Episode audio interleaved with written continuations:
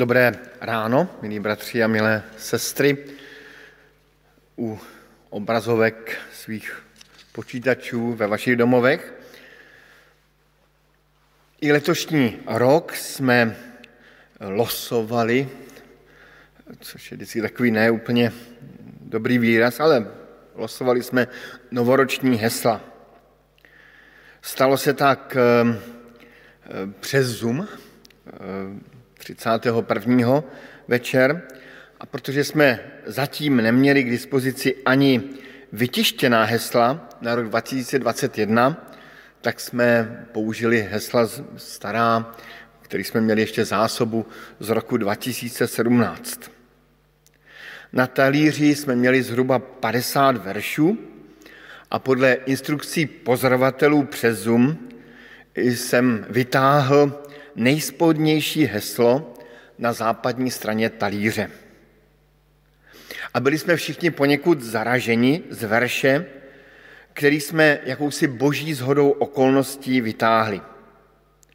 Avšak i nyní je hospodinův výrok, tak zní ten verš. Navraťte se ke mně celým svým srdcem, s půstem, pláčem a nářekem. Ještě těsně před tím losováním byl zmíněn veselý příběh o jistém bratrovi, který si vytáhl verš Musíte se znovu zrodit. Tento milý bratr eh, prohlásil, že takovýto verš nepotřebuje, protože on přece tím znovu zrozeným křesťanem je. Nakonec byl to člen církve bratrské členové církve bazilské se někdy až pišní tím, že jsme znovu zrození. No a proto se rozhodl, že si, vytáhl, že si vytáhne jiný verš. A tak si vytáhl jiný verš a bylo tam napsáno, nedivte se, že jsem řekl tobě, musíte se znovu zrodit. No a při eh, vylosování zborového verše pro rok 2021, který je výzvou k pokání, jsme možná měli také pokušení ten verš vrátit zpět do košíku. Kolik takových výzev jsme už skazatelny slyšeli. Kolikrát jsme je četli v písmu. Kolik eh, lidí bylo opakovanými výzvami k pokání zmateno, případně úplně vydeptáno. Kolikrát jsme slyšeli i v našich bohoslužbách, při osobních setkání, takové modlitby nehodných křesťanů, kteří se cítí být jako ti nejposlednější křesťané, kteří prosí o boží milost. A tak se pokusím, eh, co nějak nejpoctivěji, i když je to možná troufalé, ten verš nějak vysvětlit a kež nám v tom pán Bůh svým duchem pomáhá. Tentokrát vám dám trošku nahlédnout do té vykladačské dílny a začnu ze široka a budu postupně zoomovat, zaostřovat až na ten náš verš. Četli jsme ten verš z proroka Joele, čili je tu autor starozákonní knihy Joel a vůbec celá ta kniha Joel. Ta kniha je zvláštní tím, že vlastně o ní moc nevíme, kromě toho obsahu. Doslova ta kniha odolává nějaké identifikaci. Snad jen tušíme, že Joel byl svým vrstevníkům dobře znám, protože se představil jako Joel, syn Petuela. Více o tom autorovi nevíme. Ani kdy a za jakého krále vznikla, Dokonce se vykladači a biblisté nejsou schopni sjednotit ani na tom, zdali kniha vznikla před babylonským zajetím nebo po něm. To už je dost velký rozptyl. Jediné, co se dá tušit, je, že vznikla v době, kdy fungoval chrám, byli v něm kněží a starší města zasedali v branách. Začátek té biblické knihy mluví o božím soudu, o vojsku kobylek. Ale i tento jev byl nebyl zase tak neobvyklý. Pohroma kobylek často přicházela na ty východní kraje. A samotná výzva z toho verše 12. z druhé kapitoly je napsaná poměrně obecně. Nejsou zde zmíněny konkrétní hříchy, dokonce celé výčty hříchů, tak, jak jsme zvyklí v jiných starozákonních prorockých knihách.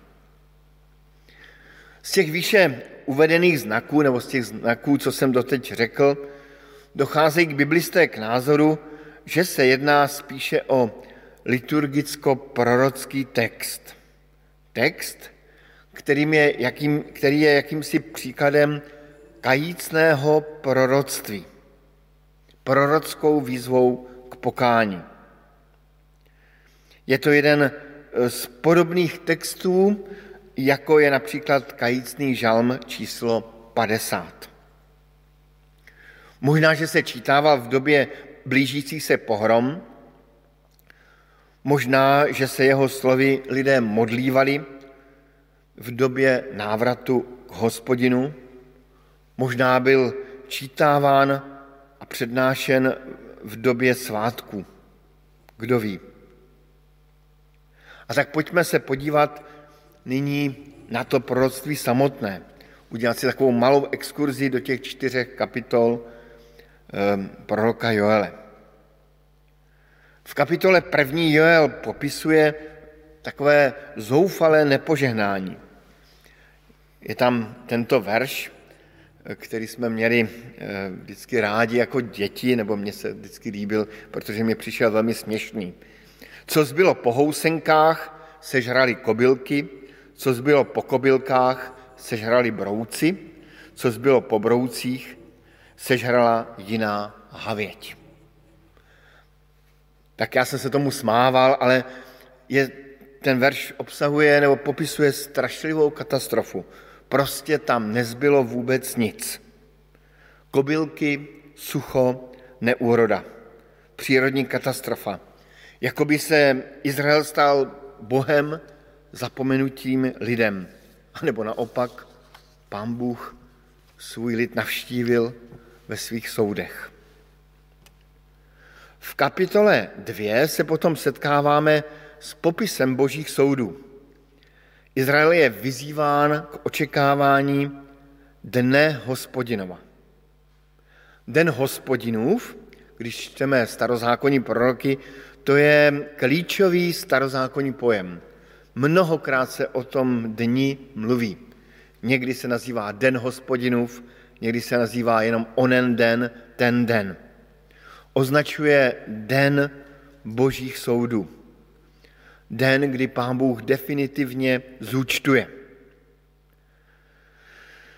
Nástrojem božích soudů u Joele je neznámé hospodinovo vojsko. Snad opět mračna kobylek.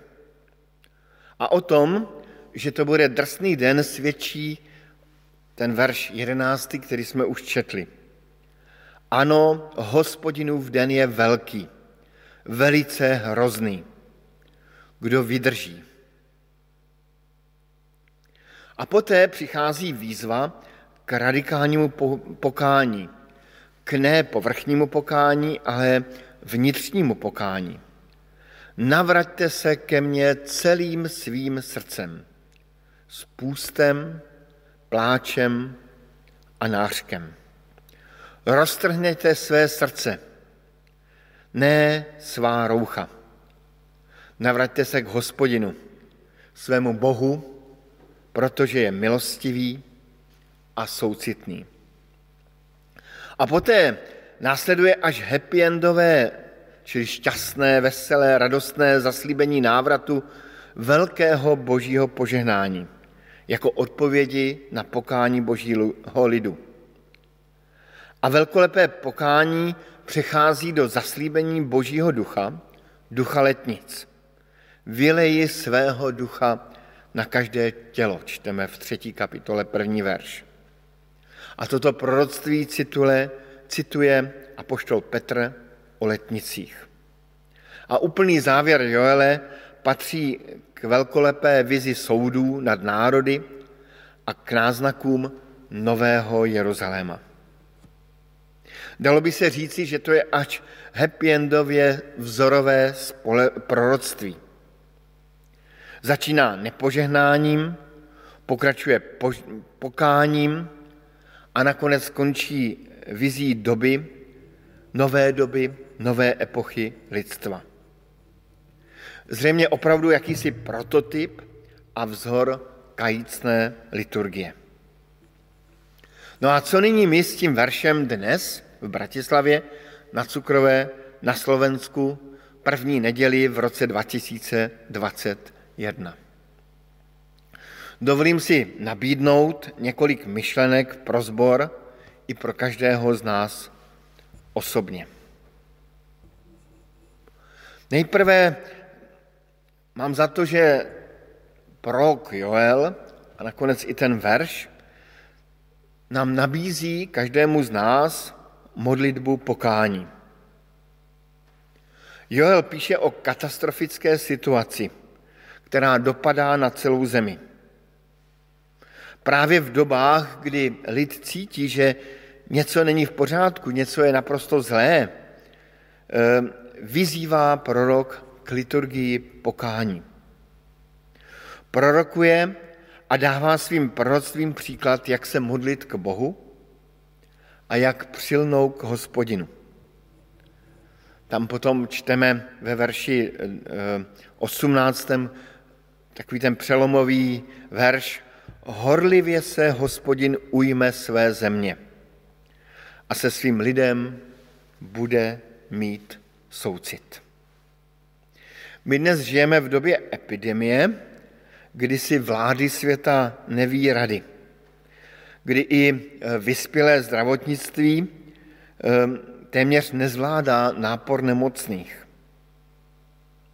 Nepřichází právě nyní čas k liturgii pokání? K zamyšlení se nad svými životy? K zamyšlení se nad tím, jaký podíl každý z nás neseme na hříchu celého lidstva? Bylo nesmírně zajímavé, že v té první vlně eh, koronaviru eh, byly křesťanské výzvy k pokání umlčeny. Eh, v Čechách napsal olomoucký arcibiskup Graubner takovou dlouhou modlitbu pokání. A mnozí se mu vysmáli. Já sám přiznávám, že vždycky, když se modlívám právě během takových nějakých těch modlitebních řetězců, tak se k této modlitbě pravidelně vracím. A vždycky ji rád přečítám před boží tváří i před sebou nahlas. A v současné době druhé a třetí vlny pandemie se o tématu pokání už raději vůbec nemluví jako kdybychom se nechtěli doprošovat o pomoc Pána Boha. Joel v době katastrofy nabízí liturgii pokání a nabízí pro každého z nás i do dnes. Právě i začátek nového roku a konec starého může být dobrým okamžikem, dobrou chvílí k ohlédnutí se za svým životem. A nakonec i na začátku našich bohoslužeb zpíváváme obvykle kajícnou píseň. Občas se někteří ptají, proč na začátku modlitebny bohoslužeb zpíváme takovou nějakou smutnou, ponorou píseň. No je to kajícná píseň, ve které si máme stišit a vyznat svoje hříchy. Prosit tak jako v liturgii celá církev na začátku prosí, pane, smiluj se. Jaké instrukce Joel dává k liturgii pokání? Říká, navraťte se ke mně celým srdcem, spůstem, pláčem, nářkem. Roztrhněte své srdce, ne svá roucha a navraťte se k hospodinu, svému Bohu, protože je milostivý a soucitný. Zřejmě jádrem těch instrukcí je roztrhněte svá srdce, ne roucha. Klasickým eh, úkonem, eh, projevem pokání, kajícnosti bylo roztržení svého oblečení. Ehm, přiznávám se, že při přípravě toho kázání jsem si najednou představil, jak bratři roztrhávají svá značková saka a značkové košile a že by se jim možná do toho ani nechtělo, nemluvě o sestrách. A prorok říká, ale to nestačí roztrhnout svoje značkové sako, to je málo. Je potřeba, abychom roztrhli své srdce. Na druhou stranu prorok vyzývá ke spoustě úkonům, které se můžou zdát formální. Máme půst, máme mít, mít půst, pláč, nářek, máme svolat zhromáždění. Vždycky je velmi obtížné ehm, opravdu se modlit upřímně a z celého srdce. Ehm, víme, že jsme schopni spoustu, spoustu těch vnějších forem i dobře hrát. Jednou jsem chytal v modlitebně eh, zloděje a podařilo se mi ho chytnout, eh, protože to bylo malé dítě, které tam kradlo povlečení z nějakých nepochopitelných důvodů. A tak jsem ho pevně eh, stiskl, držel jsem ho za ruku a vedl jsem ho na policejní stanici. A během té doby, co jsem ho vedl na policejní stanici, tak jsem ztratil veškeré iluze. Protože to dítě nejdříve plakalo a nesmírně se omlouvalo a prosilo za odpuštění, prosilo za to, abych ho propustil. A když se dostatečně vyplakalo, tak začalo mi vyhrožovat. A vyhrožovat velice tak jako nepříjemně. To všechno se událo během pěti minut, protože policejní stanice byla za rohem. Uviděl jsem, že pokání i s pláčem, i s nářkem může být úplně formální. Proto Luther mluví o, o účinném pokání, o pokání, které opravdu pronikne do našeho srdce. Ve vztahu k srdci eh, vyzývá prorok k návratu celým srdcem a zároveň k roztržením srdce. Eh, srdce je místem emocí, vnitřní motivace a rozhodování. Právě různé vnitřní náhlady, emoce a vnitřní motivace je něco, co nás stáhne ať správným nebo špatným směrem. Navrátit se k Bohu znamená někde uvnitř sama sebe, ve svém srdci, nechat se oslovit Boží láskou. A roztrhnout srdce může znamenat odtrhnout se od něčeho, co nás přitahuje ke zdejšímu světu.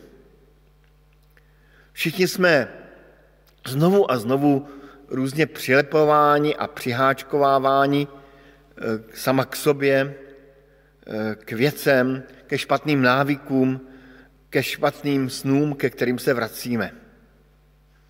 Odtrhnout se právě od těch eh, špatných věcí znamen, může znamenat i roztrhnutí srdce. Může to i bolet. Může to vést k pláči a k nářku. Právě v půstu často poznáváme, k čemu jsme připoutáni i v jiných oblastech života. Právě v půstu, kde si v srdci můžeme rozeznávat důvody, proč se chováme tak, jak se chováme, co nám přináší dobrou nebo špatnou náladu, na čem jsme závislí. Někdy prostě stojí za to do našeho života přijmout tu nabídku liturgie pokání. Nechat se vyslovi, eh, vystavit vlivu prorockých slov kajícnosti. Vzpomínám si na setkání, na, na rozhovor s mým dobrým přítelem, katolickým knězem, děkanem, který mi vyprávěl, že byl na duchovních cvičení, tak jsem se ho vyptával, jak to tam funguje, jak to tam jak to vypadá na duchovní cvičení, tak mi to popisoval, jak to dělají, jak chodí do lesa a, a, a pak říkal, no a když už jsem tam byl, tak jsem si vyřídil generální spověď.